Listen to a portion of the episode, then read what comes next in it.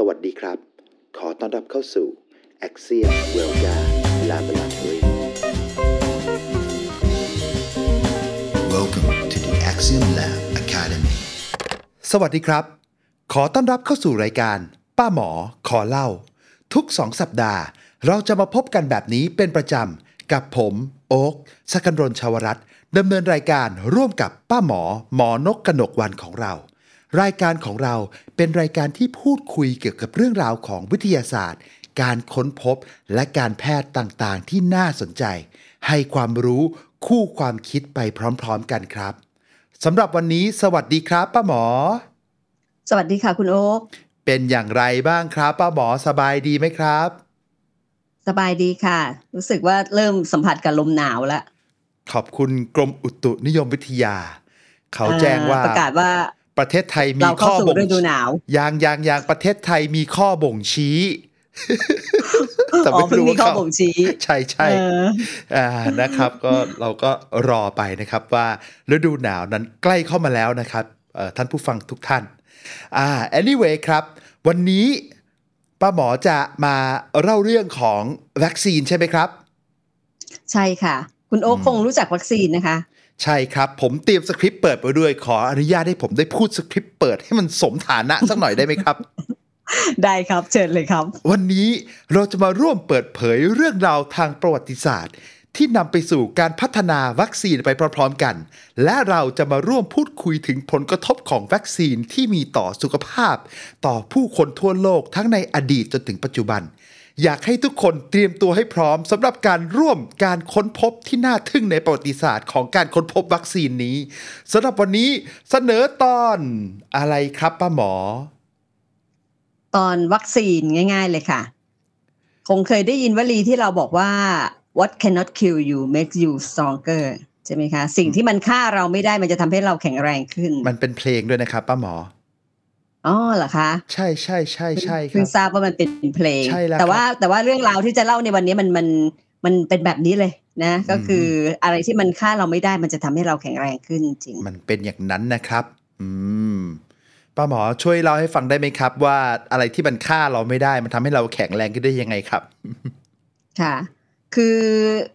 เนื่องจากว่าเราเพิ่งผ่านสถานการณ์โควิด -19 ระบาดมาเนี่ย ตอนนี้ทุกคนก็คงคุ้นเคยกับคำว่าวัคซีนถูกไหมคะครับณโอ๊คก็ใช่คงคุ้นเคยกับคำว่าวัคซีนครับนะผมคะเราก็จะเห็นว่าในช่วงที่เอ่อโควิด -19 ระบาดใหญ่เนี่ย ทั่วโลกก็เร่งผลิตวัคซีนกันใหญ่นะคะ ซึ่งเราใช้เวลาในการผลิตเนี่ยไม่ถึงปีเนาะปีเศษๆเนี่ยเราก็ผลิตวัคซีนได้ละ ซึ่งถือว่าเร็วมากๆเลยนะคะ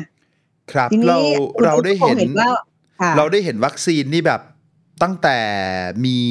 โรคโควิดระบาด ผู้คนทั้งโลกก็ได้เป็นพยานสักขีพยานในการตั้งแต่เขาเริ่มผลิตวัคซีนจนมันดิพลอยออกมาใช้กับคนทั่วโลกเลยเเป็นโปรเซสที่เร็วจริง ๆ อย่างที่ป้าหมอว่าครับ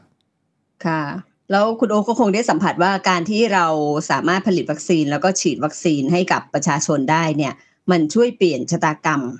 ของเราจริง ๆ เลยนะคะ แทนที่เราจะต้องเสียชีวิตด้วยโรคโควิด หรือโรคระบาดอื่น ๆเนี่ยครั้งละมาก ๆ เนี่ยครับกลายเป็นว่าพอมีวัคซีนปุ๊บเนี่ยนอกเหนือจากจะช่วยป้องกันไม่ให้เราติดโรคแล้วเนี่ย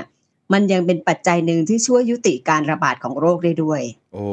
มหัศจรรย์มากครับ ใช่ มันเปลี่ยนใช่วิครับถีเพราะฉะนั้นชีวิตของโลกนี้ไปเลยนะครับ จริง ใช่ค่ะ เพราะฉะนั้นจริง ๆ แล้วเรื่องราวการต่อสู้ของมนุษย์กับโรคระบาดจนนำมาสู่เรื่องของการเอ่อผลิตวัคซีน แล้วก็ฉีดวัคซีนอย่างแพร่หลายในปัจจุบันเนี่ย จริง ๆ มันก็ไม่ได้ง่ายอย่างที่เราคิดเนาะมันผ่านการสะสมความรู้อย่างยาวนาน เรียกครับได้ว่าสะสมมานานนับพันปีเลยทีเดียวๆโอ้นะคะทีนี้ป้าหมอก็เลยจะพาพวกเราย้อนกลับไปสู่จุดเริ่มต้นของการเอ่อผลิตวัคซีนตัวแรกของโลกนะคะครับ ซึ่งวัคซีนตัวแรกของโลกเนี่ยเป็นวัคซีนที่จะมาช่วยเอ่อยุติการระบาดของโรคติดต่อที่เราเรียกว่าโรคฝีดาษหรือโรคอ๋อ small smallpox นั่นเองนะคะอ๋อ ครับทีนี้อย่างคุณโอ๊คเนี่ยเอ่อคิดว่าคุณโอ๊คอาจจะเกิดปีหลังปีหนึ่งเก้าเจ็ดเก้าทีนี้ผมคนที่เกิดเกิดหลังปีหนึ่งผมเป็นเออเด็กใช่ไหมฮะ ผมเกิดในชุกปีเป็นเด็กปี 80 ครับ ในช่วงปีอ่านั่80นแล้วเป็นดิวัยรุ่เพราะนฉะนั้น90 อ่าวัยรุ่น 90 เพราะฉะนั้นคุณโอ๊คเนี่ยคงอาจจะไม่เคยเห็นคนที่ป่วยด้วยโรคฝีดาษไม่เคยครับ เคยเห็นแต่ในโรงไม่เรีเคยนยเวลาเรียนหนังสืออ่าอ่าแต่เคยได้ยินชื่อใช่ไหมเคยได้ยินชื่อโรคใช่ฝีดาษครับ ใช่ครับ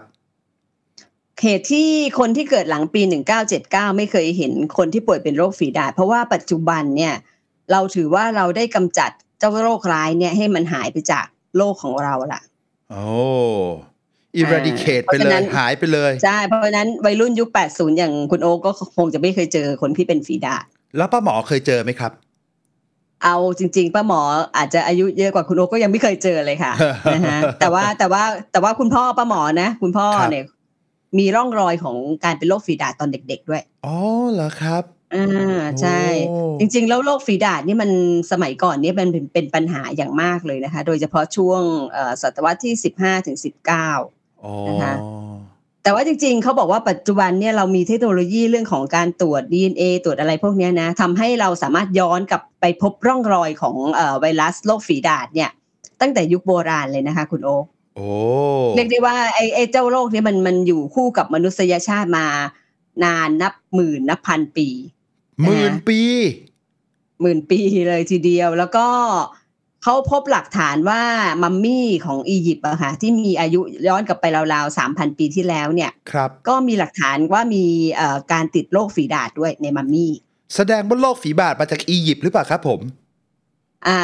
มันส่วนหนึ่งก็คือจริง ๆ มันพบได้ทั่วโลกอะค่ะอ๋อคือกระโรจาคยไปฝีหมดาษดนี่เลเขายบอกว่าใช่มันเป็นโรคที่เอ่อมันมันแพร่ระบาดจากการที่มนุษย์เดินทางไปมาหาสู่กันอืมนะยกตัวอย่างเช่นอย่างยุโรปเนี่ย โรคฝีดาษระบาดมาสู่ยุโรป เพราะว่าตอนนั้นเนี่ยมันระบาดที่ตะวันออกกลางก่อน แล้วตอนนั้นมันมีสงครามครูเสดใช่ไหมคะเพราะฉะนั้นนักรบครูเสดที่ไปรบจากยุโรปเดินทางไปรบที่ตะวันออกกลางเนี่ยครับก็เป็นคนเอาโรคร้ายเนี่ยมาแพร่ที่ยุโรปอืมอ่าเพราะฉะนั้นในยุคกลางเนี่ยโรคนี้ก็เริ่มมาแพร่แพร่แพร่กระจายระบาดที่ยุโรป นี้พอช่วงศตวรรษที่สิบห้าถึงสิบหกเนี่ย เป็นช่วงที่ชาวยุโรปเนี่ยเริ่มออกเดินทางสำรวจแผ่นดินใหม่ แล้วก็ครับล่าอาณานิคม นี้สิ่งที่นักล่าอาณานิคมเหล่านี้นำไปด้วยก็คือโรคระบาดพวกนี้แหละนะคะโอ้ไม่ว่าจะไปเจอทวีปอเมริกาเอยทวีปเอ่อออสเตรเลียหรือทวีปใด ๆ เลยเนี่ยก็จะเอาโรคฝีดาษเนี่ยไปไปแพร่ ไปเป็นไปขแพร่องด้แถวยมไปเป็นของแถมอ่าเป็นเป็นของแถมนอกเหนือจะไปล่าอาณานิคมโอ้แล้วจะเอาโรคร้ายตายขึ้นตายไปแถมให้เขาด้วยโอ้ยเพราะว่าคบถ้าเราดูจากประวัติศาสตร์เนี่ยจะเห็นว่าโรคฝีดาษเนี่ยมันเป็นสาเหตุหนึ่งที่ทำให้ สมัยก่อนเนี่ยมันมีอาณาจักรโบราณที่เรียกว่าอาณาจักรแอสเท็กแล้วก็อินคาโอ้ซึ่งเป็นอาณาจักรที่ยิ่งใหญ่มากในสมัยนั้น ผมแต่รู้ด้วจัยกความผมที่ผมผมรู้จักอ่าอาณาจักรคุณโอ๊ครู้นี้จักผมรู้จักค่ะครับ ผมผมรู้จักจากเรื่อง Indiana Jones ครับผม อ่าใช่ใช่ครับ ทีเนี้ยในในยุคที่เอ่อชาวยุโรปไปแสวงหาอาณานิคมเนี่ยแล้วก็ไปเจออาณาจักรแอสเท็กแล้วก็อินคาเนี่ยครับตอนนั้นยุคนั้นเนี่ยสองอาณาจักรนี่รุ่งเรืองมาก แล้วก็มีประชากรอยู่เป็นล้านคนเลยนะคะอืมครับแต่ว่าถ้าเราไปดูประวัติศาสตร์จะเห็นว่าสองอาณาจักรเนี่ยล่มสลายภายในเวลาไม่นานเลยโอ้เนื่องจากว่าเหตุเหตุผลหนึ่งที่ล่มสลายได้อย่างรวดเร็วเพราะว่าโรคระบาดที่ชาวยุโรปเอาไปฝากนั่นเองอ๋อนะคะมันก็เลยทำให้เกิดการเสียชีวิต ของประชากรในเวลาอันสั้น ๆจำนวนมากมายโอ้นะคะเพราะฉะนั้นการระบาดของโรคฝีดาษก็เป็นสาเหตุหนึ่งที่ทำให้อาณาจักรในอดีตเนี่ยล่มสลายไปโอ้อันนี้เพื่อแสดงเล่าให้ฟังเพราะว่าจะได้เห็นภาพว่าไอ้โรคเนี้มันมีความรุนแรงขนาดนั้นเลยนะคะเขาบอกว่าทุกๆสิบคนที่ติดโรคเนี้ยจะมีคนตายอย่างน้อยสามคน โอ้โหเออแล้วก็คนที่รอดชีวิตเนี่ยก็จะมีแผลเป็นติดตัว โอ้ นะคะ และที่สำคัญคือโรคเนี้ไม่แบ่งชนชั้นวรรณะถูกไหมครับคนจนก็เป็นพระราชาพระราชินีก็เป็นโอ้ว่ากันว่าเอ่อสมเด็จพระราชินีอลิซาเบธที่หนึ่งแห่งอังกฤษเนี่ยที่เป็น The Virgin Queen เนี่ยนะคะครับ ก็ท่านก็เสียโฉมจากการที่ท่านติดโรคฝีดาษนะอ๋อเหรอเสียโฉมกันเลยเหรอครับอ่าโรคเนี้ยมันมันมันอ่ารุนถ้าแรงขนาดนั้นเลยเหรอครับ คุณโอ๊คเคยเห็นรูปของเอ่อ Queen Elizabeth ที่หนึ่งใช่ไหมส่วนใหญ่ท่านจะทาหน้าสีขาวๆเนาะครับครับครับอะอันนั้นคือการที่ท่านพยายามทา makeup เพื่อปกปิดรอยแผลเป็นจากโรคฝีดาษอ๋ออืมโอค่ะเคครับ เพราะฉะนั้นสมัยนั้นมันก็ถือว่าเป็นโรคที่ทุกคนกลัวมาก แล้วก็คนสมัยโบราณเขาเรียกโรคนี้ว่า variola อืมนะคะ ซึ่งซึ่งเป็นภาษาละตินที่แปลว่า รอยบนผิวหนัง ร่องรอยบนผิวหนัง เพราะว่าโรคนี้มันทำให้ คนไข้ที่ป่วยเนี่ยมันเกิดเป็นตุ่มหนองพุพองตามร่างกายอืมถ้าสมมุติว่าอาการรุนแรงก็เสียชีวิต แต่ถ้าในกรณีที่คนไข้โชคดีไม่เสียชีวิตเนี่ย สิ่งที่จะเกิดขึ้นก็คือแผลเป็นถาวรตามร่างกาย ก็เลยเป็นที่มาของชื่อที่เรียกว่า variola นะฮะอืมทีนี้ที่เรามาเรียกว่า smallpox smallpox เนี่ยมันมีครับรากศัพท์ก็คือ pox ในปัจจุบันเนี่ยเขาเขียน pox แต่ว่าคำดั้งเดิมของโรคเนี้ยมันเขียนสะกดว่า p o c k e s pox ซึ่ง Pox แปลว่าถุงหรือ sac อ่าหรือว่าว่า sac อ๋ออืมนะคะเพราะว่าก็มาจากที่เวลามันเป็นโรคมันมีตุ่มน้ำเกิดขึ้น อืมแล้วแล้วในช่วงศตวรรษที่ 15 หรือในยุคกลางเนี่ยมันไม่ได้มีโรคระบาดโรคเดียวนะแต่ก่อนมันก็มีโรคอีกโรคอื่นที่ชื่อคล้ายๆกันก็คือโรคซิฟิลิสอ๋อเนี่ยไอตัวโรคซิฟิลิสเนี่ยเขาเรียกว่า great pox อ๋อ เพราะฉะนั้นไอฝีดาษนี่ก็เลยถูกเรียกว่า small pox อ๋ออ่อ่าเป็นที่มาที่ไปของชื่อนะผมฮะก็นั่งนึกอแต่ยู่ตั้ว่างนานว่ามันอ่ามีมีไหม small pox มันมี big pox อะไรอย่างงี้ไหมอะไรอย่างอ่าเงี้ยจริงๆมันมี great pox อ๋อซึ่ง great ก็คือ pox ซิฟิลิสอ่าอืมนะฮะครับทีนี้ตอนนั้นคนเรายังไม่รู้สาเหตุว่าโรคนี้เกิดจากอะไร รู้แต่ว่ามันติดต่อได้ แล้วมันทำให้มีอาการรุนแรงแล้วก็เสียชีวิตได้นะโอ้ฮะอืม แต่ว่าถึงแม้ว่าเราจะไม่รู้ว่าโรคนี้เกิดจากอะไรเนี่ย แต่คนโบราณเนี่ยเขาก็เขาก็เป็นที่รู้กันว่าสมมุติว่าคุณโอ๊คป่วยด้วยโรคนี้แล้วเกิดรอดชีวิตขึ้นมาเนี่ยคคุณรับโอ๊คจะไม่เป็นโรคนี้อีกเลยอ๋อคล้ายคล้ายอ่าคแต่ล้ายคแต่ล้าถ้ายคล้ายคล้ายๆอีสุกอีใสหรือเปล่าครับ แบบนี้ อ่าอ่าเหมือนกันเลยค่ะ เป็นโรคในกลุ่มเดียวกันอ๋อนะคะ เพราะฉะนั้นคนที่เป็นโรคเนี้ยเขาคนโบราณก็เป็นภูมิปัญญาของคนโบราณที่รู้ว่าเออถ้าไม่ตายนะ ถ้าไม่ตายเราจะไม่เป็นโรคนี้อีก นะคะเพราะฉะนั้นในการรักษาโรคฝีดาษในยุคโบราณเขาก็เลยจะเอาคนที่เคยป่วยเป็นฝีดาษแล้วหายเนี่ยมาเป็นคนที่ช่วยดูแลคนป่วยครับอ่าเพราะว่าจะไม่ติดโรคอีกจริงๆแล้วทีนี้การรักษาจริงๆผมนึกว่าถ้าไม่ตายจะไม่เป็นโรคนี้อีก แต่ป้าหมอครับ ถ้าตายก็ไม่เป็นโรคนี้อีกเหมือนกันนะครับผม อ่าก็ไม่เป็นค่ะ แต่รักษาคนอื่นไม่ได้ อาจจะต้องเป็นรักษาในโรคหน้าเอ๋อโลกหน้าไปเลย to the next อ่า world โอเคครับ ใช่ค่ะ ครับครับทีนี้การรักษาโรคเนี่ยเขาก็เลยให้เอ่อการรักษาเนื่องจากว่าไม่รู้สาเหตุนะคะ ก็เลยครับรักษาตามอาการ เพราะฉะนั้นการรักษาโรคในยุคโบราณก็คือทำแผลบ้างกินสมุนไพรบ้าง ถึงขนาดที่ว่าแบบเออมีคนคิดค้นการรักษาก็คือเอาตุ่มหนองของของคนที่ป่วยจากโรคฝีดาษเนี่ยครับ มาให้คนที่ไม่ป่วยลองสูดเข้าไปสิหรือไม่ก็เอามาป้ายตามแขนสิอ่าโอ้โหรือไม่ก็เอาเข็มเนี่ยไปทิ่มหนองอ่าแล้วก็มาทิ่มตามผิวหนังของคนที่คนที่ยังไม่ป่วยสนเพื่อหวังจริๆว่าเออเพื่อหวังว่าไม่ไม่ใช่โซนนี้คือตั้งใจจะรักษา หวังว่าเวลาที่เราทำตั้งใจทำให้ป่วยไงอ่แต่ว่าเชื้อมันน้อยอ่าเชื้อมันน้อยก็หวังว่าเวลาที่ป่วยด้วยวิธีแบบเนี้ยมันจะไม่รุนแรงแล้วก็จะไม่เสียชีวิต อืมครับอ่า ซึ่งวิธีการที่เขาใช้วิธีแบบเนี้ยรักษาคนในสมัยโบราณเขาตั้งชื่อว่า variolation โอ้โหก็มาจาก variola แล้วก็เรียกว่า variolation ครับนะรัคะบซึ่งมันมีบันทึกของคนโบราณว่ามีการรักใช้วิธีเนี้ยรักษาโรคฝีดาษทั้งในจีนทั้งในแอฟริกา แล้วก็ในตะวันออกกลางตั้งแต่ยุคโบราณเลยโอ้นะคะแต่ไอ้ภูมิปัญญาเนี่ยมันเพิ่งถูกนำมาใช้ในยุโรปในช่วงศตวรรษที่ 18 นี่เองนะครับ เรื่องวิธีการรักษาด้วยวิธี variolation คือมันก็คือเป็นมันมีที่อื่นยกเว้นที่ยุโรปอ่ายุโรปยังไม่รู้สมัยก่อนนี่ที่จีนที่แอฟริกาเขาก็รักษาแบบเนี้ยตะวันออกกลางก็รักษาแบบนี้มาตั้งนานยุโรปนี่อ่าเชยจริง ๆ ในสมัยนั้นอะไรอย่างนี้ใช่ไหมฮะ ใช่ค่ะ เพราะว่าสมัยก่อนมันไม่มี World Wide Web หนึ่งกว่าความรู้มันจะถูก transfer มา มันก็ต้องใช้เวลานิดหนึ่งเนาะมีเส้นทางสายไหมครับป้าหมอ อ่าแต่ใช่เส้นทางใช่สายไหมก็เป็นเส้นทางที่เกิดจากชนคนจีนเนาะอืมอ่าแต่มันก็กันดานเนาะกว่าจะเดินทางผ่านเส้นทางสายใหม่ได้ถูกไหมใช่คะใช่ครับใช่อ่าทีนี้เขาเลยมีเรื่องที่บันทึกไว้ว่า เอ๊ะวิธีการรักษาโรคฝีดาษด้วยวิธีที่เรียกว่า variolation เนี่ยมันถูกนำมาเผยแพร่ในยุโรป ในช่วงต้นศตวรรษที่ 18 โดยสุภาพสตรีท่านหนึ่ง ที่ชื่อว่า Lady Mary Wally Montague อืม นะคะ ซึ่ง Lady Mary เนี่ย เธอเป็นเดี๋ยวภรเดี๋ยรวยาขอทูตขอชื่ออีกขอชื่ออีกทีได้ไหมครับ ขอชื่ออีกทีได้ไหมครับ ชื่อชื่อยาวมาก ชื่อ Mary Wally Montague Lady Mary Worry Montague Lady Mary Worry Montague โอ้โห ชื่อแบบเหมือนเล่นคำเลยนะครับผม ใช่ ชื่อยาว ก็คือเธอเป็นภรรยาทูตอังกฤษนะคะ ทีนี้ครับก็เผอิญสามีถูกส่งให้ไปประจำการที่เอ่อตุรกีอ่านะคะแล้วทีนี้พอพอถึงตุรกีปุ๊บเนี่ย เธอก็ได้ข่าวคือตัว Lady Mary เองเนี่ย เธอก็เป็นโรคฝีดาษไงแล้วอ่าด้วยความที่รอดชีวิตมาได้ แต่เธอก็เสียโฉมเนาะแล้วก็โอ้ตัวน้องชายของเธอเนี่ยก็เสียชีวิตด้วยโรคฝีดาษอืมเพราะฉะนั้นพอเธอไปถึงตุรกีปุ๊บเธอก็ได้ข่าวว่าอ๋อที่ตุรกีเขามีวิธีป้องกันฝีดาษด้วยวิธีที่เรียกว่า variolation นี่ด้วยนะอืมเพราะฉะนั้นเธอก็เลยแบบไม่อยากให้ลูกป่วยคือมีลูกเล็กไงเพราะฉะนั้นก็เลยไปขอให้แพทย์ที่อยู่ประจำสถานทูตที่ชื่อ คุณหมอ Charles Maitland เนี่ยครับช่วยทำ variolation ให้ลูกชายของเธอหน่อยอ๋อเออเพื่อหวังว่าจะป้องกันไม่ให้ลูกชายป่วยเป็นฝีดาษอะ variolation ที่ทำยังไงนะครับป้าหมอ recap อีกทีได้ไหมครับอ่าก็คือเขาก็จะเอาเข็มคนที่ทำเนี่ย คุณหมอหรือใครก็ตามที่ทำวิธีเนี้ยก็จะเอาเข็มเนี่ยไปป้ายหนองอ๋อของคนที่ป่วยด้วยโรคฝีดาษครับใช่ไหมผคะมป้ายสะกิดมานิดนึง จากนั้นก็เอาเข็มที่เปื้อนหนองเนี่ยมาสะกิดผิวหนังโอ้ ของคนที่เราจะให้ป้องกันโรคนี้อ๋ออ่า แต่ว่าอืมเอามาน้อยนิดนิดนิดนิดนิดเดียวไงเอามาน้อครัยบๆเพราะฉะนั้น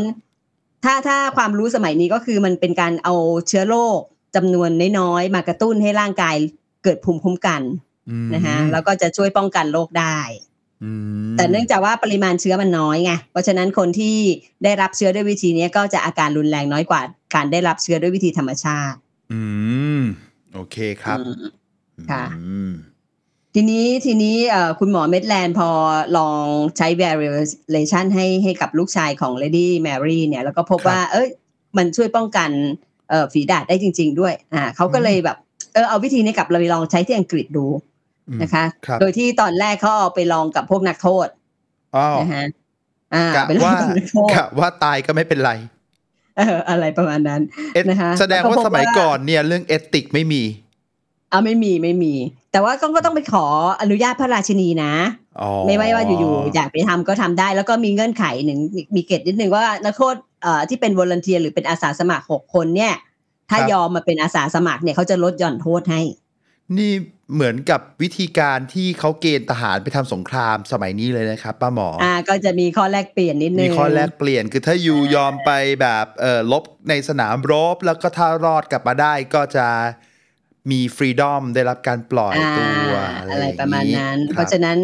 นักโทษหกคนที่อยู่ในคุกก็มาถูกเอ่อคุณหมอเมดแลนด์เนี่ยทดลอง valuation แล้วก็พบว่านักโทษทั้งหกคนเนี้ไม่มีคนติดเชื้อฟีดาดเลยโอ้นะคะ เออ อ่า คุณหมอก็เลย เออ ก็ก็ดูเหมือนจะได้ผลนะเขาครัก็บเลยเอาไปทดลองกับเด็กกำพร้าบ้าง อ่า ปรากฏว่าก็ได้ผลดีเหมือนกันนะคะ ทีนี้ก็เลยทำให้วิธีนี้เป็นที่รู้จักกันในประเทศอังกฤษ อ๋ออ่าแต่ว่าในในอังกฤษเขาอาจจะเรียกชื่อต่างออกไปเนาะเขาเรียกว่า inoculation inoculation อ่า inoculation ก็คือเอาเชื้อมา inoculate ก็คือใส่เข้าไปในร่างกายเรา อ๋อโหครับทีชื่อนี้ฟังก็เลยทำดูรูให้ราอ่าทำให้วิธีที่เรียกว่า variolation variolation เนี่ย เป็นวิธีการรักษาโรคฝีดาษที่ได้รับความนิยม ในอ๋ออัอังกฤษแล้วก็ในยุโรปนะคะอ๋อมีการเอาไปใช้รักษาคนจำนวนมากเลยเนาะอืม แต่ว่าถึงแม้ว่ามันดูเหมือนจะได้ผล แต่เนื่องจากว่ามันเป็นการเอาเชื้อโรคฝีดาษไปไปให้คนที่ไม่เป็นโรคอะติดเชื้อคือตั้งใจทำให้ติดเชื้ออะนะ เพราะฉะนั้นโอเค เมื่อกี้อ่าที่ฟังป้าหมอพูดว่าเอ่อ variolation มัน work เนี่ย ผมก็กะจะบอกอ๋อและนั่นก็เป็นที่มาของวัคซีนนะครับ แล้วเราก็จะขอจบรายการเพียงเท่านี้อะไรเงี้ยแต่ มันไม่ง่ายอย่างนั้นใช่ไหมครับอ่าอ่ามันไม่ง่ายอย่างนั้น เพราะว่าโอเคเพราะว่าถึงแม้ว่าคนที่ถูกเอ่อรักษาด้วยหรือป้องกันด้วยวิธี variation เนี่ยจะป่วยน้อยกว่า ตายน้อยกว่า แต่มันก็ยังมีคนที่เป็นโรคด้วยวิธีนี้ด้วยเหมือนกันไงอืมเออไม่ไม่ใช่ว่าคนที่ถูกทำ variation แล้วปลอดภัยทุกคนไงมีคนที่โอโชคร้ายเป็นโรคนี้ก็เหมือนกันมีเสียชีวิตก็มีอะไรอย่างเงี้อืยมเพราะฉะนั้นก็ถือว่ายังเป็นการเอ่อ วิธีการรักษาที่ดีที่สุดเท่าที่มีตอนนั้น แต่ถามว่ามันยังช่วยลดอัตราการตายหรืออะไรหรือเปล่าก็ ก็ไม่ได้ลดมากสักเท่าไหร่อ๋อนะคะครับแต่เนื่องจากว่ามันเป็นวิธีเดียวที่มีอยู่อะ เพราะฉะนั้นเอ่อไอ้พวกตอนนั้นมันมีสงคราม พอตอนช่วงที่มีสงครามทั้งในอังกฤษทั้งในอเมริกาเนี่ยครับก็เนื่องจากว่าทหารก็ติดฝีดาดเหมือนกันเนี่ยเพ ราะฉะนั้นอืมเอ่อพวกเอ่อผู้บัญชาการก็บอกว่าอะมันมีวิธีเดียวที่จะป้องกันไม่ให้ติดฝีดาดเพราะว่าถ้าเผื่อทหารติดฝีดาดมันก็ขาดคนไปรบไงครับก็บอกว่าทหารที่ไปรบเนี่ยก็บังคับให้ทำ valu- variolation เพื่อลดการติดเชื้อฝีดาดครับ แล้วผลเป็นยังไงครับอืมก็ลดได้ประมาณหนึ่ง แล้วก็วิธีนี้ก็เป็นที่นิยมในอังกฤษและยุโรปเนี่ยในปีหนึ่งเจ็ดห้าเจ็ดเนี่ย ก็มีการรณรงค์ให้เด็กชายชาวอังกฤษ ไม่ใช่เด็กชายเด็กชาวอังกฤษ ได้รับอืมการป้องกันฝีดาษด้วยวิธี variolation เป็นก็คือจำนวนนับพันคนเลย ก็คือต้องไปหาหนองมาให้ได้ ต้องไปหาคนที่เป็นนั่นแหละแล้วก็ไปจิ้มจิ้มเด็กที่ยังไม่ป่วยอะไรเงี้ยโดยที่หวังว่าจะช่วยป้องกันไม่ให้เด็กป่วยเนาะและแน่นอนสมัยเออก่อนเข็มก็คงไม่มีการทำ sterilize อะไรต่างๆ ไม่มีอ่าก็คงไม่มีก็คงไม่มี เพราะฉะนั้นมันมันก็เลยเป็นที่มาว่าอ๋อบางคนเนี่ยไปทำ variolation ไม่ติดฝีดาษก็จริงกะจะติด โรคอื่น ๆ ที่ฮะที่มากับเข็ม เช่นนั่นซิน่ะสิฟิลิสหรือวัณโรคเออนั่นน่ะสิมันก็เลยนั่นเอน่ะสิอก็ไม่ใช่วิธีที่ perfect แต่ว่าก็อืมก็ยังดีกว่าไม่ทำอะไรประมาณครับนั้นนะเพราะสมัยก่อนในตอนนั้นยังไม่รู้จักพวกไอ้germ theory อะไรยังไม่มาใช่ที่เราพูดถึงกันตอนที่แล้วฮะยังไม่มา ยังไม่มายังไม่มาโอ้ครับทีนี้ครับในครับในบรรดาเด็กเด็กอังกฤษที่ได้รับการเอ่อป้องกันด้วยวิธี variolation เนี่ยมันมีเด็กคนหนึ่งอายุ 8 ขวบที่ชื่อว่า Edward Jenner ด้วยนะ ซึ่งจะเป็น Edward ตัวละคร Jenner ตัวต่อไปที่เราจะเล่าให้ฟัง เขาคือใครครับเนี่ยเขาคือใคร อ่าเขาคือใคร Edward Jenner จริง ๆ ถ้าเอ่อถ้าไปศึกษาประวัติศาสตร์ก็คือเขาเป็นคนแรกที่คิดค้นวัคซีนอ๋ออ่าป้องกันฝีดาษแต่เขาในตอนที่เขาเป็นเด็กแปดขวบเนี่ยเขาถูกเอ่อป้องกันด้วยวิธี variolation มาอ๋อ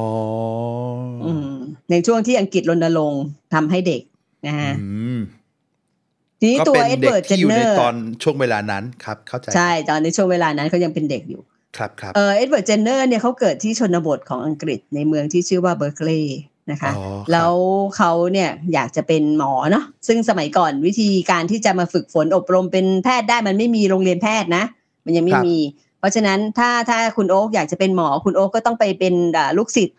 ของเจ้าสำนักแพทย์อ่าอืมที่ที่ที่เราอยากจะร่ำเรียนวิชากับเขาครับ ซึ่งครับเอ่อ็ดเวิร์ดเจนเนอร์เนี่ยตอนที่เขาอายุ 13 ขวบเนี่ยเขาก็ครับไปอยู่กับสำนักแพทย์ที่ในเมืองใกล้ๆบ้านเขาอืมนะคะก็ฝึกฝนวิชาแพทย์นู่นนี่นั่นอยู่จน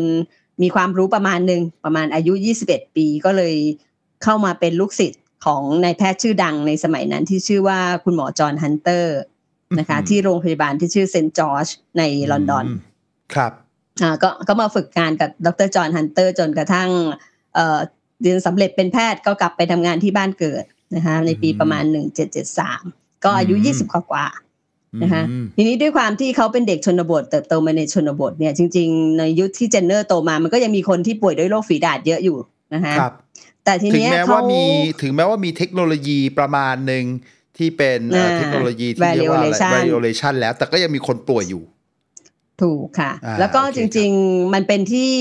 เป็นที่รู้กันของคนที่อยู่ในชนบทว่า สมัยก่อนเนี่ยมันจะมีผู้หญิงที่ทำหน้าที่รีดนมวัวอ่าเขาเรียกผู้หญิงเนี่ยว่า milk maids อืมนะคะซึ่งครับซึ่งผู้หญิงที่ทำหน้าที่รีดนมวัวเนี่ยเออก็เป็นที่รู้กันว่าผู้หญิงพวกเนี้ยมันจะไม่ค่อยติดโรคฝีดาษเพราะว่าหอในสมัยก่อนเนี่ยหรืนมวัวมีสรรพคุณอ่าทำไม่ให้ใช่ ไม่ใช่ไม่ใช่อ๋อโอเคครับ แต่ตัวเชิญครับที่ป้องกันไม่ให้ผู้หญิงเหล่านี้ติดฝีดาษเนี่ยเพราะว่าวัวเนี่ยครับ วัวเนี่ยก็เป็นโรคฝีดาษเหมือนกัน แต่เป็นโรคฝีดาษวัวที่เรียกว่า cowpox อ๋ออ่าครับมันนอกจากมี small pox ที่เป็นฝีดาษในคนเนี่ย วัวก็ป่วยเป็นโรคฝีดาษเหมือนกันเรียกว่า cowpox ก็ซึ่งอาการของ cowpox ก็คล้ายๆกับฝีดาษคน แต่มันจะคือเป็นรุนแรงน้อยกว่าตุ่มๆอย่างนี้เหมือนกันอ่า เป็นตุ่มๆเหมือนกันใช่ แล้วทีนี้ชาวบ้านเขาจริงๆเขาเขารู้มานานแล้วแหละว่าผู้หญิงที่ทำหน้าที่รีดนมวัว พวกนี้ก็จะติดเชื้อ cowpox แต่ว่าเนื่องจากว่าอ่าเชื้อมันไม่ค่อยรุนแรงก็อาจจะมีตุ่มๆที่มือที่อะไรนิดหน่อยอืมนะคะ แต่ผู้หญิงพวกนี้จะไม่เคยติดเชื้อฝีดาษคนเลยอ๋ออืม มันก็เลยทำให้ไอเอ็ดเวิร์ดเจนเนอร์ในปีประมาณหนึ่งเก้าเออหนึ่งเจ็ดเก้าหกเนี่ยเขาก็เลยได้ไอเดียว่า เอ๊ะหรือว่า หรือว่าไอตัวฝีดาษวัวเนี่ยมันจะช่วยป้องกันโรคไอฝีดาษคนได้อ๋อ อ่าเออเขาก็เลยเออทดลองอ่าทดลองขอสะกิดหนองที่ที่ที่มือของหญิงรีดนมวัวที่ติดเชื้อฝีดาษวัวหน่อย ครับ ก็คือเอาเชื้อฝีดาษวัวเนี่ยมาอ่าทำวิธีเดียวกันกับ variolation เลย แต่แทนอ่าที่จะเอาเชื้อฝีดาษคนใช่ไหมอ่าเอาเข็มมาสะกิดหนองจากฝีดาษวัว แล้วก็มาฉีดเข้าที่ผิวหนังที่แขนของเด็กอายุ8ขวบคนหนึ่งครับอ่าเป็นการทดลอง เขาก็พบว่าหลังจากที่ใช้วิธีเนี้ยเด็กเด็กชายคนนั้นก็มีอาการนิดเดียวเองก็คือ อาจจะมีปวดเมื่อยนิดนึงนะคะอ่าไม่กี่วันก็หายครับอ่าก็ดูไม่ได้ป่วยเป็นโรคอะไรรุนแรงครับ เสร็จแล้วหลังจากนั้นเนี่ยหลังจากที่เด็กสบายดีแล้วเนี่ยเขาก็ลองเอาหนองหนองครับจากคนไข้ที่เป็นฝีดาษเนี่ยอืมมาฉีดที่เด็กคนนั้นน่ะ โอ้ตั้งใจว่า เอ้ยดูซิว่าไอ้ไอ้ที่ฉีดไอ้ตัว ฝีดาษวัวเข้าไปแล้วเนี่ยมันจะช่วยป้องกันไม่ให้เด็กคนนี้เป็นฝีดาษคนได้ไหมเหมือนเหมือนหญิงรีดนมวัวได้ไหมครับ พบว่ายังไงครับอ่าปรากฏว่า ปรากฏว่าก็เด็กไม่มีอาการของโรคฝีดาษเลยโอ้อ่านั่นคือการค้นพบวัคซีน วัคซีนก็คือเพราะว่าเอ็ดเวิร์ดเขาก็เลยเรียกวิธีของเขาเนี่ยว่า vaccination อ๋ออ่า vaccination ซึ่งคำว่า vacca เนี่ยมันเป็นภาษาละติน แปลว่าครับวัวมจกคำว่าวัววัว อ่าอืมส่วน vaccinia ก็เป็นภาษาละตินเหมือนกัน มาจากคำว่า cowpox อ๋อก็คือฝีดาดวัว เพราะฉะนั้นอ๋อก็เลยเป็นที่มาเขาเลยตั้งชื่อวิธีของเขาอะว่าเป็น vaccination อ๋อ เป็นการผสมคอ่าำเอามาเอามาเมชกัน เอาคำมาชนกันใช่ผสมกัน ซึ่งซึ่งจริง ๆ วิธีการมันก็ไม่ต่างจาก variolation ถูกไหม อืมครับอ่ามีอ่ารู้สึกไม่เหมือนต่างจะกันมีเลยเหมือนมันจะมีสะพานที่ซับซ้อนกว่านิดนึงก็คือมีจากวัวไปสู่ผู้หญิงรีดนมวัว แล้วจากผู้หญิงรีดนมวัวไปสู่เด็ก อ่าใช่อ่าก็ไม่ได้คือมาตรงๆแทนที่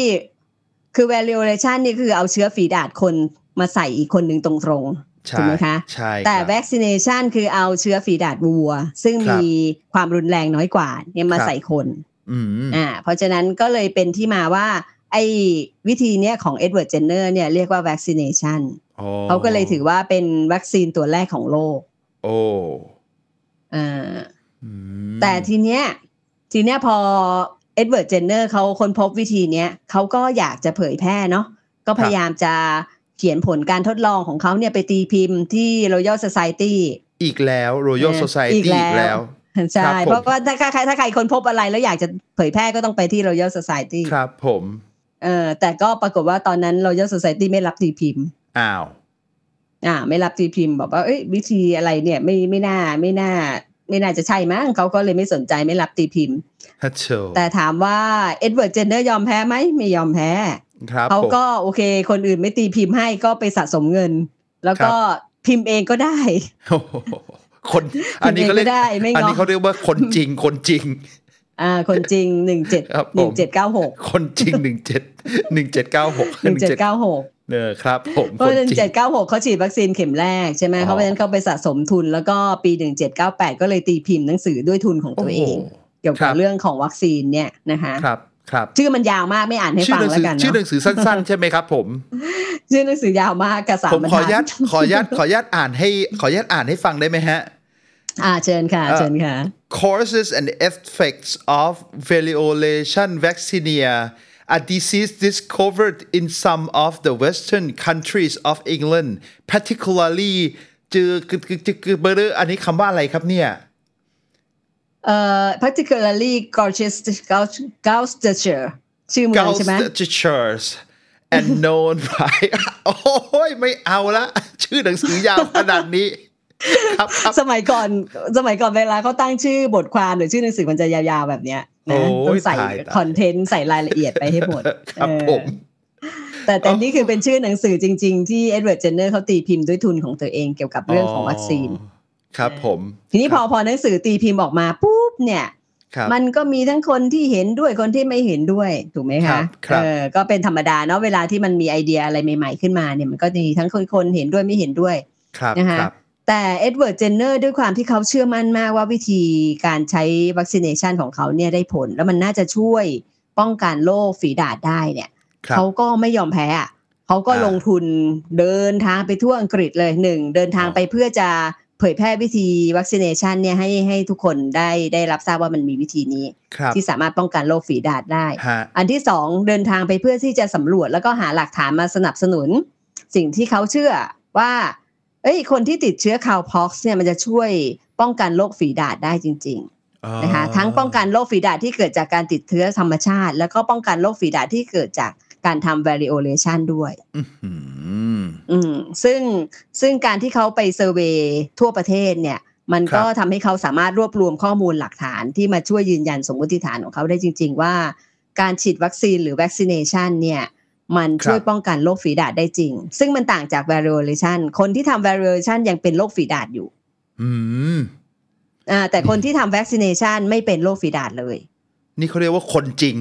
นอกจากค้นพบเองตีพิมพ์เอง มีเดินสายเองด้วย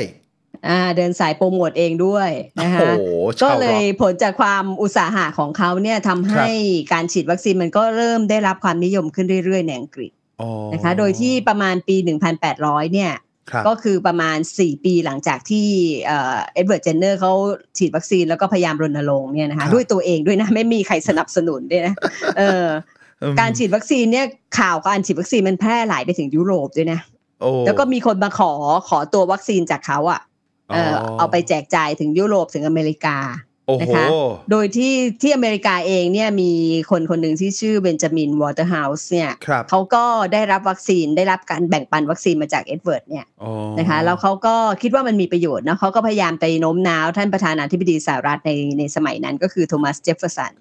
ครับว่าเนี่ยอันเนี้ยเป็นวิธีที่ช่วยแบบป้องกันโรคฝีดาษได้อ่านะคะซึ่งโทมัสเจฟเฟอร์สันก็ซื้ออะซื้อไอเดียอ๋อ นะคะซื้อก็เลยซื้อทำให้มีการจัดการให้มีการฉีดวัคซีนให้กับประชาชนชาวอเมริกัน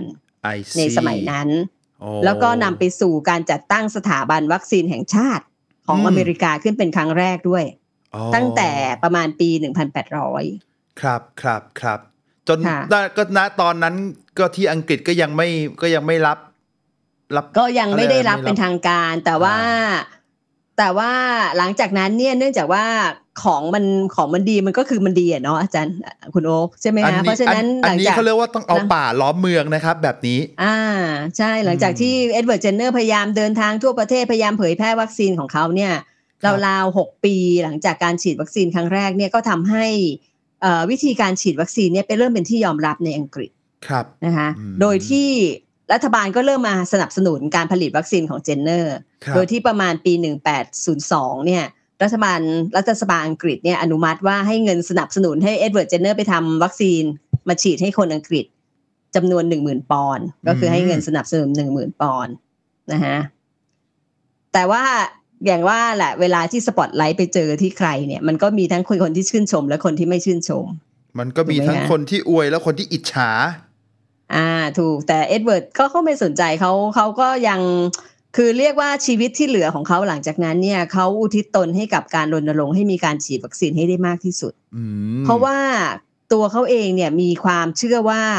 ถ้าเราฉีดวัคซีนให้คนมากพอเนี่ย เราจะช่วยกำจัดให้โรคฝีดาษนี่มันหายไปจากโลกของเราได้ เขาเชื่ออย่างนั้นเลยนะ ครับ อืมนี่แต่เมื่อว่ากี้ป้าหมอเนื่องจากว่าป้าหมอผมค่ะขอเสริมเมื่อกี้ผมลองกด เอ่อเขาเรียกว่า เอ่อ การคำนวณอัตราเงินเฟ้อนะครับ ถ้าหนึ่งหมื่นปอนด์ในปีนั้นเนี่ยนะครับก็คือ 1,800 กว่าหนึ่งพันแปดร้อยหนึ่งพันแปดร้อยอ่ารู้ไหมครับ คิดเป็นเงินปัจจุบันนี้คือเท่าไหร่ครับป้าหมอ เท่าเท่าไหร่ฮะ เท่าไหร่ฮะสองล้านปอนด์โอ้โหนะก็ไม่ It's น้อยเนาะ worth เออ two million pounds นะครับ โอ้อ่าโอเคมนะแสดงว่ายิ่งใหญ่ก็แสดนะงครับว่าผม แสดงว่าอังกฤษก็เริ่มถึงการสำคัญของของการเอ่อใช่รักษาใช่หรือป้องกันก็เป็นด้วยการทำวัคซีเนชันน่าจะเป็นระดับชาติแล้วล่ะ ใช่ไหมฮะ แบบนี้ ใช่ใช่เอาเงินไปเลย แต่ว่าแต่ว่าเอ็ดเวิร์ดเจนเนอร์เขาเสียชีวิตในประมาณปีเอ่อก่อนหน้านั้นประมาณ 17 ปีหลังจากที่เอ็ดเวิร์ดเจนเนอร์เสียชีวิตเนี่ยคือปี 1840 เนี่ยครับรัฐบาลอังกฤษก็เลยได้ประกาศเลยว่าต่อไปไม่ให้ห้ามทำ variolation อีกต่อไปแล้ว เพราะว่าอ่ามัมัน มันสู้การฉีดวัคซีนไม่ได้อ๋อในปีครับ1840 อังกฤษประกาศว่าต่อไปนี้ในการป้องกันโรคฝีดาษให้ใช้วิธีที่เรียกว่า vaccination วิธีเดียวเท่านั้นอ่าให้ยุติการทำ variolation อืมอันนั้นก็คือ 17 ปีหลังจากที่เอ็ดเวิร์ดเจนเนอร์เสียชีวิตไปแล้วอื้อหือครับรับ คือฝันฝันฝันฝันกว่าจะเป็นจริงเนี่ยคือเสียชีวิตไปแล้วประมาณ 17 ปีมเกือบสองทศวรรษต่อมา เกือบสอง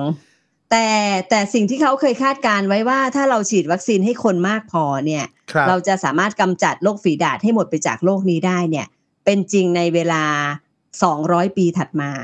โอ้โห ครับ เพราะว่าองค์การอนามัยโลกเนี่ยได้ประกาศว่าเราสามารถกำจัดโรคฝีดาษให้หลุดหายไปจากโลกนี้โดยสิ้นเชิงได้เนี่ย ในปี1980ค่ะ อืม ก่อนผมเกิดอยู่อืมดีนะครับ ค่ะใช่ แต่ครับว่าก็คือหลังจากที่เอ็ดเวิร์ดเจนเนอร์ตายไป200ปี ครับ เพราะฉะนั้นสิ่งที่เขาคาดการณ์ล่วงหน้าไว้เนี่ยมันเป็นจริงจริงแต่มันใช้เวลาเนาะอืมครับ อืม นี่นี่ก็น่าจะเป็นน่าน่านับถือนี่เขาน่าจะเป็นอืมโรคโรคแรกของโลกเลยไหมฮะ ที่ถูกขจัดให้สิ้นซากกำจัดไปจากโลกนี้เนาะใช่ไหมฮะใช่ค่ะด้วยด้วยการใช้วัคซีนอ๋อ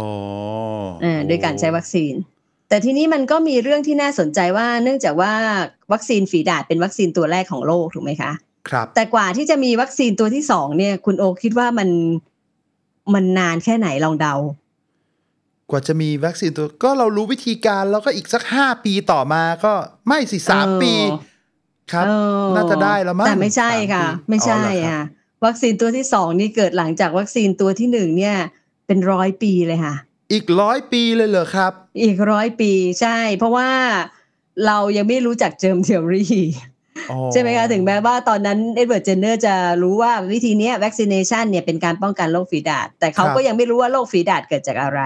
ครับ ก็ยังเป็นแค่ทฤแค่ษรู้ฎีว่าวิธีไอ้เนี้ยป้องกันอ่าไมแอสมาอะไรพวกนั้นอยู่ไอแอสมาอะไรพวกนั้นอยู่ถูก แล้วก็ทีอะไรนี้นะวัคที่ซีนเป็นเชื้อตัวที่สองที่เป็นเนี่ทยฤษฎีเชื้อก่อโรคใช่ไหมฮะโรคก่อเชื้ออ่าทุกอย่างนี้ใช่ไหมครับเออ วัคซีนตัวที่สองมันมาเกิดในช่วงที่เรารู้จัก germ theory แล้ว ก็ครับคือในช่วงศตวรรษที่สิบแปดสิบเก้าครับนะคะซึ่งถ้าถ้าเราจำเอ่อคุณโอ๊กจำ episode ที่แล้วที่เราพูดถึงเรื่อง germ theory เนาะในครับช่วงศตวรรษที่18 19เนี่ยโรคระบาดครับมันไม่ได้มีแต่โรคฝีดาษนะมันมีหลายครับโรคมากเลยเอออมซึ่งเราก็ค่อยๆ พยายามจะทำความรู้จักว่ามันเกิดจากสาเหตุอะไรนู่นนี่นั่นครับนะคะนี่หนึ่งในโรคที่เป็นโรคระบาดหรือโรคติดต่อที่มีความร้ายแรงเนี่ยก็คือโรคพิษสุนัขบ้า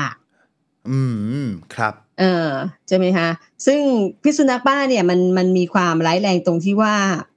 คนที่ป่วยเป็นโรคพิษสุนัขบ้าเนี่ย นอกจากจะเสียชีวิตร้อยเปอร์เซ็นแล้วเนี่ย ก่อนครับที่จะเสียชีวิตเนี่ยยังมีความทุกข์ทรมานอีก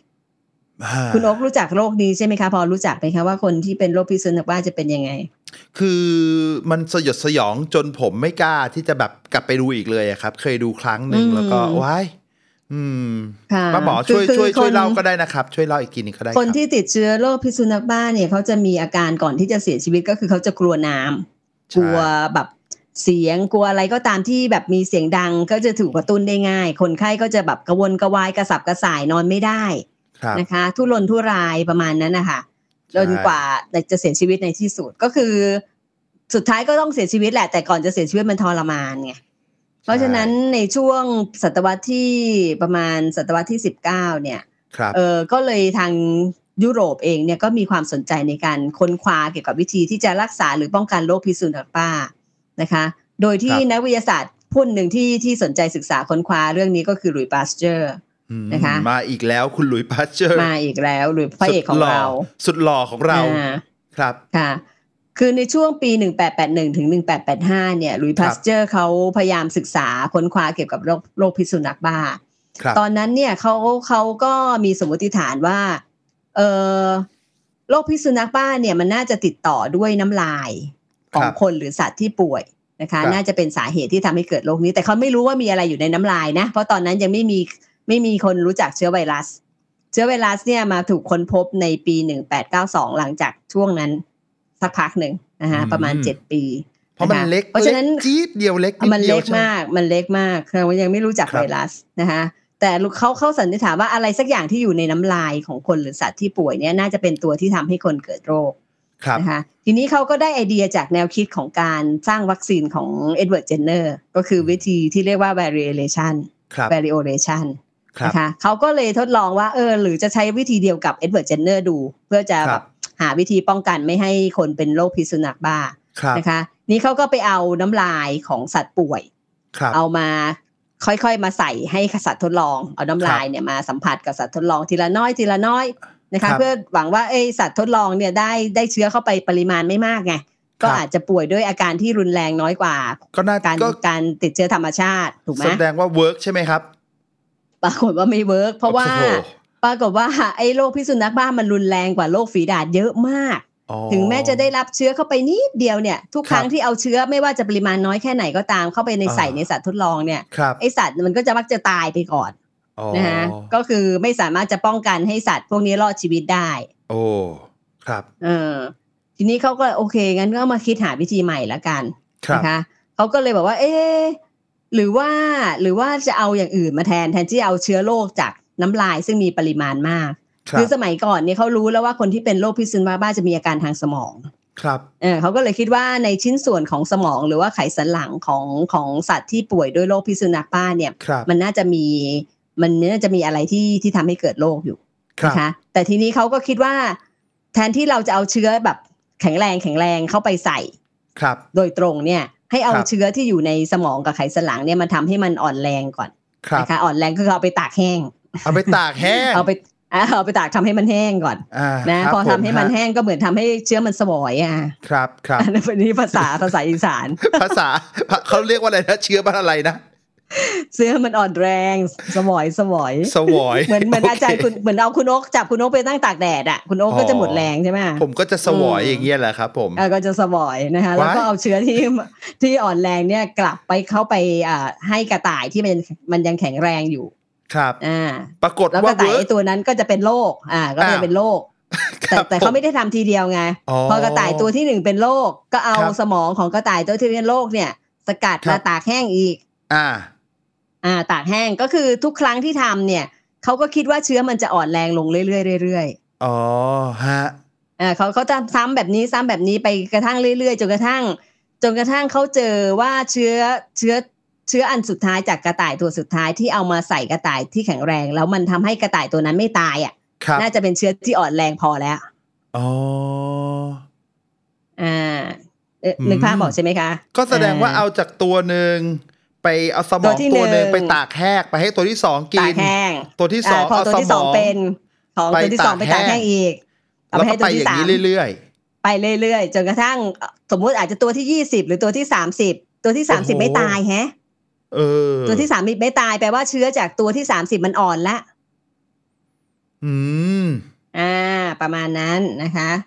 อืมเพราะฉะนั้นทำแบบเนี้ยทดลองแบบเนี้ยเป็นเวลาสี่ปีโอ้โหอ่าเป็นเวลาสี่ปีก็เลยว่าเออมันก็ได้ผลนะวิธีนี้ก็คือทำให้เชื้อมันอ่อนแรงลงเรื่อยครับๆนะรัคะบแต่เขาก็ยังไม่กล้าเอาไปทดลองในคนนะ เพราะว่าอ๋อเอ้ยเผื่อเอาไปใส่คนแล้วคนตายทำไงอะ อ่าใช่ใช่ใช่ ใช่ไหมเออ กระต่ายไม่ตายก็จริง แต่คนตายทำไงอะเออก็เลยยังไม่กล้าเอาไปทดลองในคน ครับแต่ทีนี้มันมีจุดเปลี่ยน ก็คือว่า มันมีจุดเปลี่ยนที่เหมือนกับ จริง ๆ เขาก็ยังไม่กล้าไปทดลองในคน แต่ว่ามันมีเหตุการณ์บางอันที่ ที่ทำให้เขาตัดสินใจเดิมพันครั้งสำคัญ ก็คือทดลองฉีดวัคซีนเนี้ยในคนดูเหรอ นะคะ โอ้เหตุครับ ก็คือว่ามันมีเด็กคนหนึ่งอายุเก้าขวบที่ชื่อว่าโจเซฟไมสเตอร์เนี่ย ครับ เด็กคนเนี้ยเขาถูกสุนัขกัด ฮะอ่าสุนัขกัดแล้วก็เป็นแผลฉกรรจ์เลยนะ แผลเยอะเลย ทีนี้ครับแม่เด็กอะ แม่เด็กก็กลัวลูก เอ้ยโดนหมากัดแผลเวอะหวะขนาดเนี้ย ลูกจะเป็นโรคพิษสุนัขบ้าหรือเปล่า ครับ เออ ก็เอ้ยไม่สบายใจก็เลยพาลูกมาปารีส เพราะเขาอ๋อรู้ว่าที่ปารีสเนี่ย สถาบันงานเอ่อห้องทดลองของพาสเจอร์เนี่ยกำลังทดลองเรื่องพิษสุนัขบ้าอยู่ ครับ ก็พาลูกมาขอร้องหลุยส์พาสเจอร์ บอกว่าทำยังไงก็ได้ช่วยคิดวิธีที่จะป้องกันไม่ให้ลูกของเธอเนี่ย ป่วยเป็นโรคพิษสุนัขบ้าด้วยเถอะ ครับเออซึ่งหลุยส์พาสเจอร์ตอนนั้นก็คือทำวัคซีนด้วยการทำให้เชื้ออ่อนแรงมาสักพักหนึ่งละแต่อืมเขาก็เฮ้ยทำไงดีอะไม่กล้าฉีดเหมือนกัน เพราะว่าฮะหแล้วก็ทำยังไงครับหนึ่งก็ทำหยังนึ่งตัวเขาไม่ใช่หมอฮะเขาไม่ใช่หมอครับอ่าเขาเป็นนักวิทยาศาสตร์แต่เขาไม่ใช่แพทย์ครับนะคะ อันที่สองเขารู้ว่าเขาทำในสัตว์เนี่ยได้ผล แต่เขาไม่เคยทำในคนอืมอ่าครับเพราะฉะนั้นเขาก็ลังเลอะนะเขาก็เลคยรับไปปรึกษาเพื่อนของเขาซึ่งเป็นแพทย์ นะครัคะบตอนนั้นก็ปรึกษากันอยู่สักพักหนึ่งเพื่อนที่ครับเป็นแพทย์เขาก็ให้ความเห็นว่า ไม่น่าจะเสียหายนะ เพราะว่าอ่าสมมุติว่าพาสเตอร์ไม่ลองทำการทดลองในเด็กคนเนี้ยครับแล้วเผอิญเด็กคนเนี้ย ได้รับพิษสุนัขบ้าจากการที่ถูกหมากัดมาแล้วเนี่ยครับเด็กรับคนนี้ก็ต้องตายอยู่ดีถูกไหมอ่าครับครับใช่อ่าใช่ก็ต้องใช่ตายอยู่ดีเพราะฉะนั้นก็ลองก็ไม่เสียหายอะไรนี่ครับอ่าเพราะฉะนั้นเขาก็เลยโอเค งั้นเขาก็จะลองฉีดวัคซีนนะ แต่ขออมให้มีแพทย์อยู่ด้วยนะครับเออเพราะว่าเขาไม่ใช่หมอนี่เออม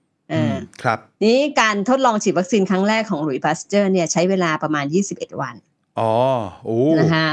ครับ21วันก็คือเขาก็ค่อยๆทำทำการคล้ายๆกับ reverse ของการทำครั้งแรกก็คือ เอาเชื้อเอาเชื้อชิ้นเนื้อจากกระต่ายที่มีเชื้อโรคอยู่ที่ไปทำให้แห้งแล้วเนี่ยครับเอาจากกระต่ายตัวที่ป่วยน้อยที่สุดไปหามากครับที่สุดอ๋อย้อนกลับอ่า reverse อ๋อ ตอนตอนที่ทำวัคซีนคือเอาจากตัวที่อาการรุนแรงสุด แล้วก็ทำให้มันค่อยๆ อ่อนลงถูกไหมก็แสดงว่ามีถ้วยที่มีโถที่เก็บ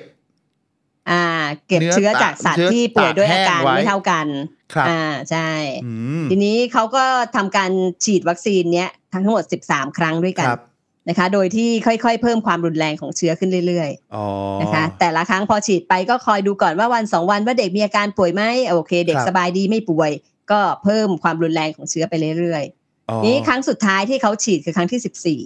ครับครั้งที่สิบสี่เนี่ย เนื่องจากว่าฉีดมาสิบสามครั้งละ โดยที่ฮะเชื้อมีความรุนแรงขึ้นเรื่อยๆ แล้วเด็กยังโอเคอยู่ยังไม่คป่วรัยบครับครั้งที่สิบสี่ก็คือเดิมพันเลย